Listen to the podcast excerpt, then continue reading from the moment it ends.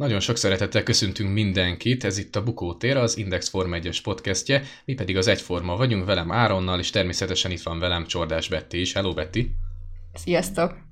Hát a csiddai verseny is, hogy úgy mondjam, elkényeztetett minket, erről fogunk beszélgetni a következő percekben, tartsatok velünk!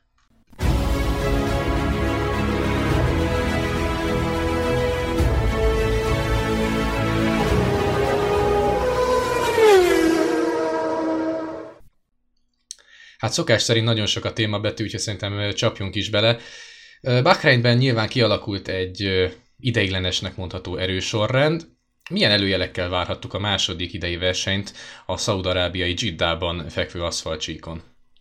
Hát ugye abszolút az rajzolódott ki, hogy, hogy a Ferrari motoros csapatok előnyben vannak, és ezen belül is a Ferrari újra magára talált úgy tíz év gyengelkedés után, Úgyhogy én mindenképpen Ferrari előnyt vártam, méghozzá Charles Leclercnek az előnyét. Az egész verseny hétvégén, ugye az első három szabad edzésnél ez be is bizonyosodott, ugye, hogy mind a hármat a monakói pilóta nyerte meg, viszont az időmérőn és a futamon ugye más dolgok történtek, de azért ne rohanjunk ennyire előre. Ugye az első szabad edzés után volt egy, egy háborús incidens. A jemeni lázadók ugye egy helyi olajraktárnál robbantottak, és így a verseny hétvége további folytatása is így megkérdőjeleződött. Úgyhogy elég drámai helyzet alakult már ki pénteken. Ugye éjszakában nyúló tárgyalások folytak az FIA, ugye a helyi biztonsági szervekkel, csapatokkal egyeztetett folyamatosan, és végül arra az álláspontra jutottak, hogy, hogy Szaúd-Arábia legbiztonságosabb része a versenypálya és annak környéke, úgyhogy a verseny hétvégét azáltal így meg is rendezték. Te egyébként egyetértettél ezzel a döntéssel, vagy te inkább azt mondtad volna, hogy ilyen körülmények között inkább ne versenyezzenek? Mert ugye a pilóták, vagy hát a versenyzők is ugye eléggé azt lehet hallani, hogy megosztó véleményen voltak. Hát ez elég nehéz, mert ugye nyilván az ember nem tudja, hogy mit hoz a másnap, főleg, hogyha tényleg a mai világunkban már újra erről a háborús helyzetekről kell beszélni. Én nem biztos, hogy megrendeztem volna a nagy díjat, viszont hála Istennek ugye nem történt újabb incidens, úgyhogy örülök, hogy végül így alakult. Azért ez durva volt, tehát a világ sajtot is bejárták ezek a képek, és kár, hogy egy, egy egyébként paz, pazar versenyt hozó verseny hétvégén erről is kell beszélnünk, hogy nyilván nem csak az orosz-ukrán konfliktus van itt a szomszédban, hanem tényleg máshol is forrong a világ. és az, hogy ilyen közel történt ez egy Forma 1-es eseményhez, az azt gondolom, hogy ez tényleg hallatlan. És nyilván itt Hamilton is többször felszólalt itt a, a szaudarábiai versenyrendezéssel kapcsolatban a különböző emberi jogok miatt. Nyilvánvalóan ez továbbra is egy, egy eléggé, hogy mondjam, sarkalatos pont lesz majd, de szerintem inkább tényleg lapozzunk vidámabb témákra, mert tényleg ez egy nagyon jó verseny volt, akár csak a Bahreini. Jött az időmérő edzés, ahol, ahogy itt említetted is, nagyon úgy nézett ki, hogy Ferrari első sor lesz majd, és hát aztán Sergio Perez olyat mutatott, hogy, és Betty, akkor ezt a mondatot légy szíves fejezd be. hát, amit senki más konkrétan. Tehát ugye még saját csapattársát, ugye a címvédő Max verstappen is több mint két tizeddel tudta megelőzni, igaz Leclerc körénél csak egy nagyon picivel volt gyorsabb, azt hiszem talán 2000-del, ha jól tudom, talán 2000-del, nagyon kevéssel, Viszont Perez nagyon jól összerakta ezt a kört, és élete első polpozícióját szerezte meg a mexikói, úgyhogy le a kalappal előtte. Egyébként Charles Leclerc is ezt nyilatkozta, hogy hogy minden gratuláció Perezé, mert az ő körében nem maradt konkrétan semmi. Tehát, hogy mindent kihozott a Ferrari-ból, amit csak ki tudott hozni, Úgyhogy Sergio Perez szerintem megérdemelten indulhatott a polból. Ugye Lewis Hamilton ezzel szemben pedig már a Q1-be búcsúztat, úgyhogy csak a 15. helyről kezdhette meg a futamot. Elég nagy blomma ez a Mercedesnek. Be kell valamon, én, én nem láttam az időmérő edzést, mert más munkából kifolyólag úton voltam éppen és nekem édesanyám írt, hogy képzeld el, Hamilton kiesett, na micsoda? Én tudtam, hogy a Mercedes rossz, de hogy ennyire? És tudod, azt hittem, hogy biztos technikai gondja volt, vagy a forgalom, és akkor utána olvastam a, a vele készült nyilatkozatot, akkor, akkor, akkor fogtam fel, hogy nem egyszerűen a Mercedes ennyire rossz volt. Ez döbbenetes. Egyébként említetted Perezt is, nem tudom, hogy tudtad, de egy különleges rekord fűződik az ő nevéhez, ugyanis a 250. nagy díját tudta életében először a polból megkezdeni. Tehát 249 versenynek kellett eltelnie eddig. Ez a rekord amúgy Mark Webberé volt, aki ugye 2002-ben debütált még a Minardiban, és 2009-ig kellett várnia a Nürburgringi versenyre, hogy életében először indulhasson a polból. Úgyhogy hát most mindenki döntse el, hogy ez most egy dicsőséges rekord, de és amit Perez is azt mondta, hogy hát hogyha ezer ilyen kört fut, akkor se tud ennél jobbat. És szerintem ebbe egyetértünk, hogy annyira jó volt azt látni a lökleréken is, hogy wow, hogy, hogy, hogy legyőzték őket, de hogy pont a Perez, ezt nem várták volna, és tényleg mindenki úgy együtt tudott vele örülni, hogy ez sikerült. Így van, és ugye láthattunk sajnos a Q2-ben egy elég drámai incidenst. Ugye Mick Schumacher balesete a tízes kanyarban, ugye Mick Schumacher autóját a házt megdobta a kerékvető, az autója irányíthatatlanná vált, és a 272 km per óránál a Tech Pro falba csapódott. Hát én hosszú percekig csak a fejemet fogtam, és imádkoztam, hogy, hogy ennek ne legyen végzetes kimenetele, de szerencsére láthattuk azt, hogy, hogy Mick Schumacher jól van, és mozog, úgyhogy ez mindenképpen pozitív volt. Itt ugye volt pár biztonsági újítás pont Roman Grosjean balesete után, ami által szerintem Mick Schumacher balesete is sokkal jobb kimenetellel végződött.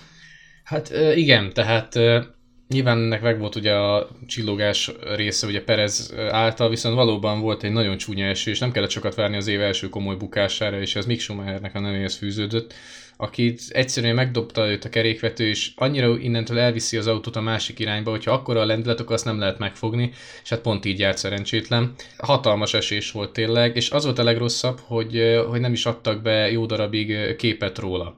És ezt ugye általában akkor szokták, amikor, amikor elég durva a helyzet. Ugye ezért is lehet az, amit te is mondtál, hogy percekig te is a fejedet fogtad. De aztán szerencsére, hogy a Schumacher később be tudott jelentkezni a saját közösségével, elmondta, hogy jól van, és hogy Ausztráliában majd majd erősebben tér vissza.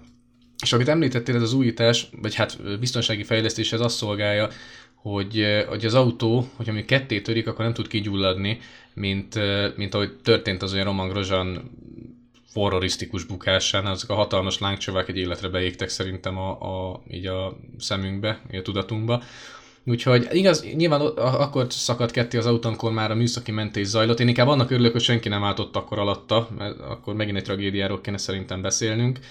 De ez is egy tényleg egy olyan újítás volt, egy biztonsági fejlesztés, ami tényleg a pilóták életét szolgál, vagy egészségét, illetve volt egy olyan vágókép, ezt nem tudom, hogy hány olvasónk, jelen esetben hallgatónk látta, de bizony a kerék az megint ott landolt a Glórián, tehát akik még továbbra is fanyalognak, azoknak csak tényleg azt mondani, hogy ezt a képet keressék meg, mert ez valószínűleg a Schumachernek az életébe került volna, hogyha nincs rajta ez a, ez a Hans, ugye ez a, vagy hát magyarul Glóriának nevezett védőeszköz ott a, a cockpit fölött, úgyhogy örüljünk az, annak szerintem, hogy Schumacher ezt ennyivel megúszta.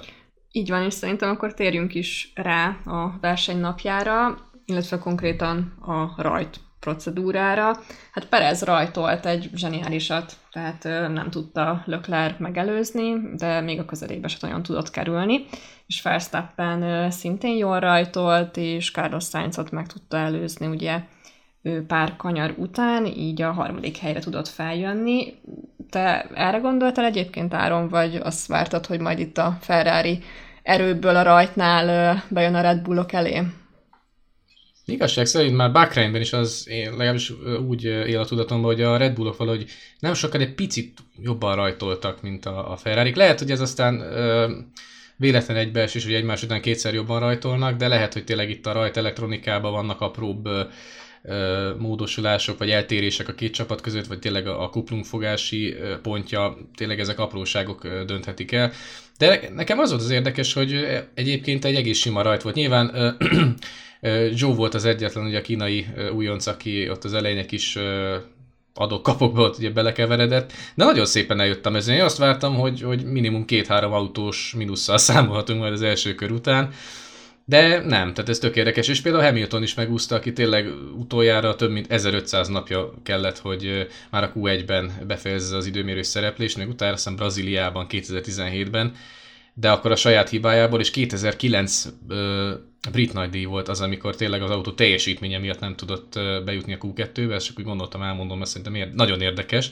De ő is megúszta tényleg a rajtot, és onnantól kezdve úgy nézett ki, hogy Perez úton van egy mm, mondhatni nagyon sima győzelem felé, de aztán ugye bár a drága jó öreg Williams-es Latifi megint elrontotta egyesek versenyét, egyeseknek pedig segített. Így van, Perez konkrétan ugye itt veszítette el a győzelmet, ugye pont eszem egy körrel korábban volt kint kerékcserén, így az ő kerékcseréje úgymond a kukába landolt ezáltal, és Lökler került így az érre a kerékcserék után, és Verstappen pedig a második helyre, itt még én megemlítenék egy ilyen Okon Alonso esetet, hogy, hogy te egyébként, erről neked egyébként mi a véleményed? Tehát az, hogy Okon a csapat érdekeit így semmiből vette. Tehát így konkrétan ő úgy el volt így Alonsoval, oda-vissza meccselt vele, és, és azt hitte, hogy ez így rendben van. Ez tényleg rendben volt? hát figyelj, igazából azt hiszem Jensen Button mondta azt, hogy, vagy nyilatkozta azt, hogy egyik csatornák volt a szakkommentátor, és a futam végén oda ment tényleg ott már Safnauerhez, és megmondta, hogy nekem nincs semmi kérdésem, köszönjük szépen. Tehát, hogy nagyon jó csata volt a nézők számára, de a csapat számára szerintem baromira nem. Mert tényleg azt lehetett látni, hogy a két Alpin egyébként tegyük hozzá nagyon erős hétvégét teljesítettek egészen addig, de egyébként sem voltak rosszak, és ugye ott voltak tényleg Russell nyakán, ugye a Mercedes nyakán, erre elkezdte a két kis bugris egymást lassítani, elsősorban ugye okon, és mire Alonso meg tudta előzni a franciát, már 12 másodpercre elhúzott előttük a fiatal brit a mercedes közben Bottas meg Magnussen rájuk esett, tehát ez a kettes fogat, ez ilyen négyes fogattá alakult át, és egyébként zseniálisak voltak. Nyilván okon egy picit szerintem azért már átment azon a határon, amit egy csapattársal eljátszhat, főleg ez a a célegyenesben az az utolsó pillanatban beszúrok elé című történet. Nekem tudod, mi volt a furcsa? Inkább az, hogy nem játszottak be se csapatrádiót, se Alonso panaszkodás, pedig egyébként a spanyolt ismerő biztos, hogy panaszkodott a rádión. És utána az volt még a furcsa, hogy, hogy ö, úgy kommunikált a csapat, hogy hát engedtük őket vert, tehát mintha, mintha ez egy ilyen edzőmeccs lett volna kb. Pedig az egy súlyos pontokat bukott szerintem az Alpin, most nyilván nem Alonso kiesésére gondolok, hanem hogy bizony ott azért a russell lehet, hogy megfoghatták volna. Tehát ez, ez számomra fura volt, de élvezetes volt minden esetre a csata. Abszolút meglepő volt. Én nem lepődtem meg, hogy Alonso ugye belement a meccsbe, mert, mert nyilván Fernando Alonso-ról beszélünk, Persze. ugye kétszeres világbajnokról, de, de az, hogy így, így okon azt érezte, hogy akkor így visszajön, visszatámad, ő nagyon nagy erőben van, szerintem kis csikó még ő ehhez. Tehát érdekes, érdekes volt, de, de jó meccset láthattunk tényleg. Viszont azt, amikor bevágták tényleg, hogy a, az Alpinnál hogy fogják a fejüket, az, az azért érdekes volt bent a boxban, hogy így mindenki így nézi, hogy most akkor mi történik pontosan, de, de szerintem jó, jó csatát láthattunk, kicsit megkérdőjelezhető, hogy ennek volt-e, vagy erre volt-e szükség, vagy sem, de, de ez megtörtént. Hát szerintem a szerelők úgy voltak, hogy fiúk csak ne törjétek össze. Bár lehet, hogy úgy voltak, hogy törjétek össze, úgyis Ausztrália lesz két hét múlva, úgyhogy most bátran. Egyébként, és viccet félretéve szerintem tényleg mm, lehet, hogy úgy voltak vele, hogy most évelején uh, még mehet a, a kakaskodás, amikor még ennyire, hogy mondjam, nem merevettek meg így az erőviszonyok, mondjuk úgy, de, de minden esetre tényleg fura volt, hogy ezt így, ezt így engedték. És hogyha tovább megyünk ugye a futam közepe felé, miután ugye Perez versenyét Latifinek a, a balesetet mondhatni, hogy tönkretette. Oké, hogy negyedik lett Perez, de szerintem ennél sokkal többre ö, számított. Nagyon érdekes jelenet volt az, hogy, hogy három autó konkrétan szinte egy időben ment tönkre. Ez nem lenne annyira meglepő, illetve a mai Forma de hogy három autó ennyire gyorsan technikai hiba áldozata lesz. Nekem az volt a furcsa, hogy először ugye egy Renault motoros autó, ugye Alonso lassult le, aztán Daniel Ricardot láttuk vánszorogni a, a, a McLaren mercedes és aztán pedig annyit láttunk, hogy az addig szerintem baromi jól versenyző Valtteri Bottas Alfa Romeo, Romeo-ját tolják be a garázsba. Tehát, hogy így három motorgyártó, és ez a azt a mindeni. Tehát, hogy ezek az autók, ezek eh, azért még nagyon sok gond lehet majd még velük. Ez annyira, nekem annyira furcsa volt ezt így látni. Igen, eléggé szokatlan jelenet volt ugye a 35. körben, ugye Ricardo pont a box kiáratnál tudott leparkolni, és ezért is zárták be ugye a box utcát. Ezáltal ugye Lewis Hamilton pont lemaradt egy ingyen kerékcseréről, amivel ugye egész sok pozíciót tudott volna hozni. Így így mégsem. Tehát így azért maradt neki az a tizedik hely, amit, amit utána meg is kérdezett, hogy ezért egyáltalán jár pont. Tehát mm, mm, mm ennyiben. Igen, nem ismerős közeg abban a, vagy nem ismerős abban a, a zónában, abban a közegben. Igen, igen, úgyhogy ez Hamiltonnak nem jött túl jól, meg szerintem úgy senkinek konkrétan, tehát azért senki nem tudott ebből profitálni, ugye mert a box utca zárva volt végig. De érdekes jelenetet láthattunk. Igen, tehát Hamilton pont a legrosszabbkor járt azon a helyen, ahol nem kellett volna, De tegyük hozzá, a korábbi években meg rengetegszer nagyon jól jött ki az ilyen szituációból, hát most éppen ez neki nem sikerült. És ahogy mondtál, az igaz, hogy amúgy egy jó versenye lehetett volna, mert ő azért szépen elkezdett előre törni, és hát ezt nem merem megkockáztatni, de lehet, hogy egy hatodik, hetedik, abszolút, nyolcadik abszolút. hely fogható lett volna ezzel a taktikával, de az annyira szürreális, te hallod, hogy, hogy egy, egy házszal úgy küzd, hogy, hogy nincsen se gumi előny, se üzemanyag, hanem hát most jelenleg ezen a szinten van a Mercedes, hogy a tavalyi sereghajtóval, aki most már tényleg a középmezőny egyik zászlós hajója lett, tud küzdeni a Mercedes-szel, ugye Magnussen személyében, tehát hihetetlen, hihetetlen. Ugye Kevin Magnussen meg is előzte Lewis hamilton tehát, és egy elég sima előzéssel, ami után oda-vissza, oda-vissza előzgették egymást, tehát hogy ez itt egy jóságos úristen. Ez elképesztő Döbbenet. volt látni, hogy, hogy tavaly tényleg a sereghajtó csapat, most, most, most a Mercedes-szel csatázik, tehát elképesztő tényleg.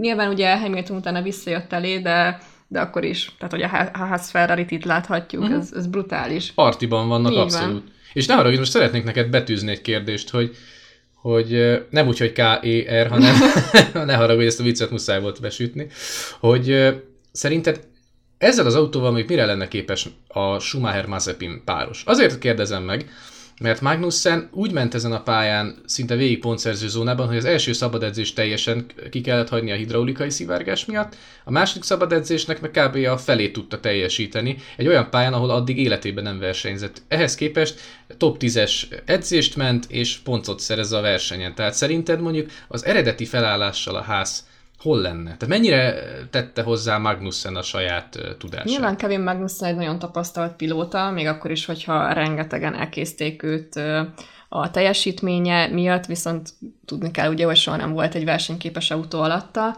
Most is ugye pontszerző helyen végzett, Bahreinben is pontszerző helyen végzett, és azért Schumacher nem igazán tud közel kerülni hozzá. Nyilván ezt a futamot ugye ki kellett hagyni a Schumachernek, de, de az a két, három, négy, öt pozíció, az, az mindig ott van közöttük legalábbis ugye a szabad edzéseket tekintve, az időmérőt tekintve, és a futamot, az előző futamot tekintve, úgyhogy, úgyhogy én azt mondom, hogy Kevin Magnussennek jól jött a visszatérés, és a háznak is jól jött Kevin Magnussen, úgyhogy ez egy win-win szituáció abszolút.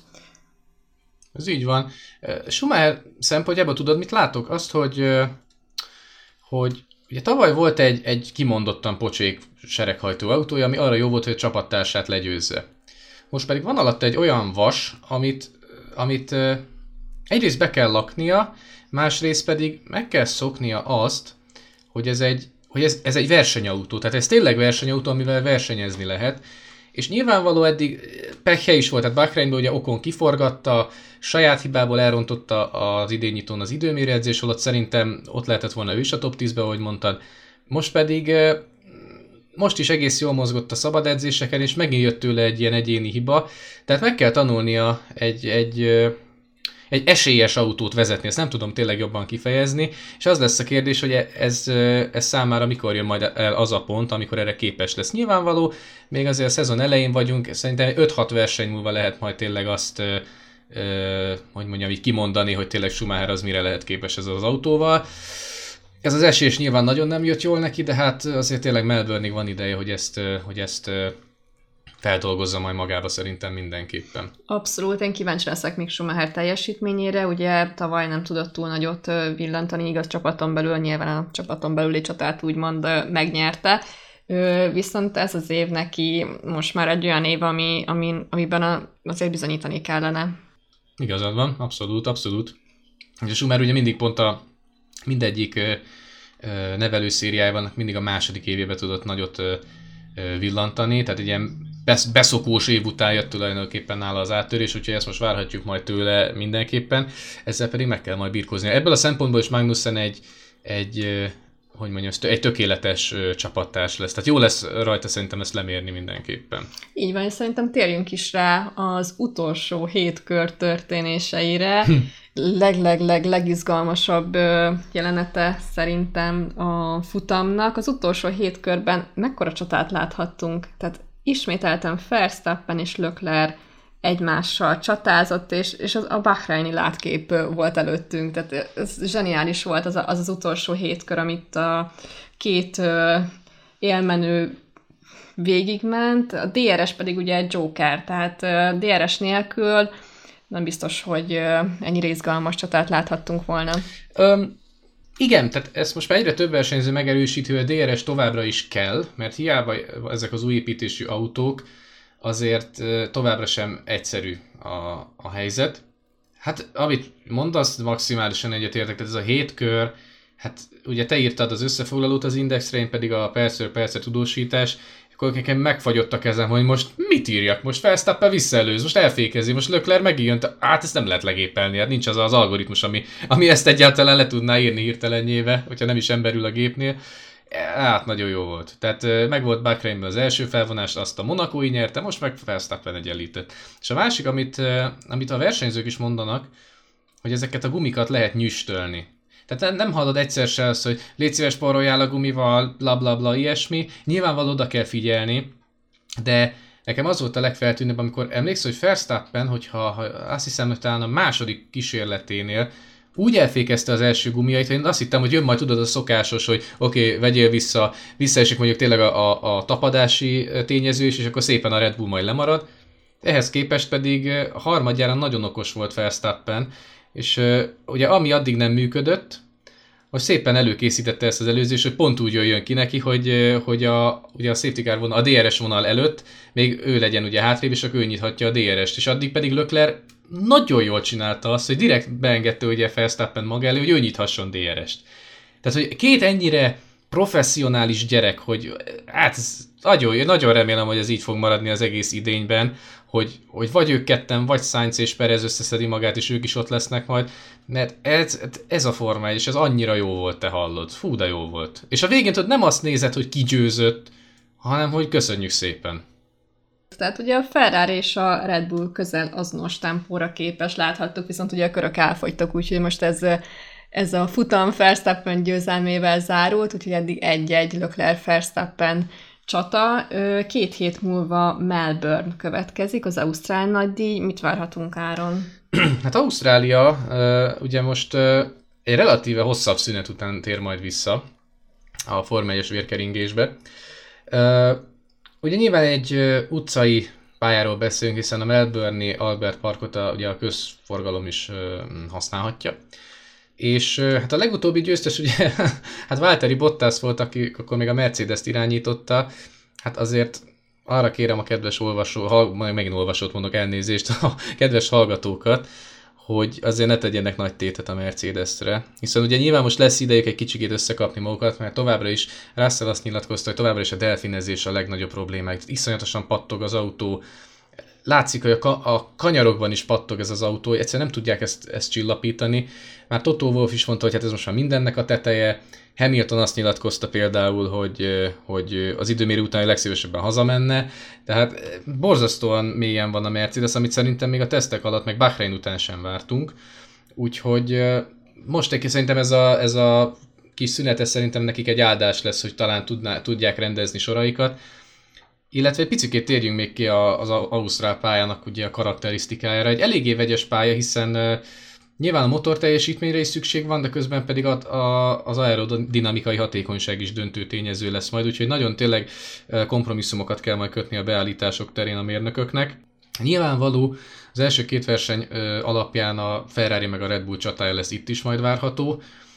A Mercedes-t én azért mondanám, hogy közeledni tud majd a, erre a páros, erre a duóra, mert uh, nyilván megvan nekik az a szakmai háttér, hogy, uh, hogy fejlődni tudjanak, illetve az Ausztrál pályánál azért elég sok az ilyen uh, a lassú forduló, tehát a lassú kanyar, ami a GPS adatok alapján tényleg a Mercedesnek az egyik legerősebb pontja volt a tesztek alatt, meg Bahreinben is. Ami rossz hír lehet a számukra, az az, hogy a 9-es és a 10-es kanyar közti részt azt átépítik, hogy hogy egy padlógázos szakasz legyen, és ezáltal a 13-as kanyarban egy ideális előzési pontot alakítsanak ki. Tehát egyel kevesebb fordulója lesz majd a Mercedesnek, ahol tényleg a saját erősségüket mondjuk úgy érvényre tudják majd juttatni. Úgyhogy szerintem Betty egyetértünk abban, hogy mindenképpen érdemes lesz majd korán felkelni, mert azt hiszem, hogy a szabad edzések Hajnali az ilyen... ötkor. Igen, de nagyon későn. Az időmérő talán reggel 6-kor lesz majd szombaton, és a futam az pedig április ö, 10-én, hogyha jól tudom most így hirtelen fejből, igen, az pedig reggel 7 órakor fog majd elrajtolni. Hát szerintem az első két futam alapján mindenki állítsa baj az ébresztő órát. Abszolút, úgyhogy mi is fel fogunk kelni hajnalban, meg fogjuk írni a cikkeket, és tájékoztatni fogunk mindenkit a jelenlegi erőviszonyokról, úgyhogy ö, szerintem két hét múlva ugyanitt találkozunk. Ez volt tehát a Jiddai ö, nagydíjnak a kivesézése Bettivel, de hát ne felejtjétek, hogy természetesen az Ausztrál nagydíj után is itt leszünk majd. Fáradtan, de remélhetőleg azért valamilyen szinten elégedetten és boldogan, hogy egy újabb kiváló versenyt fogunk majd látni. Egyébként is általában Melbourneben remek versenyek vannak, akár az eső is bekavarhat majd, akkor is tartsatok majd velünk, vigyázzatok magatokra, sziasztok! Sziasztok!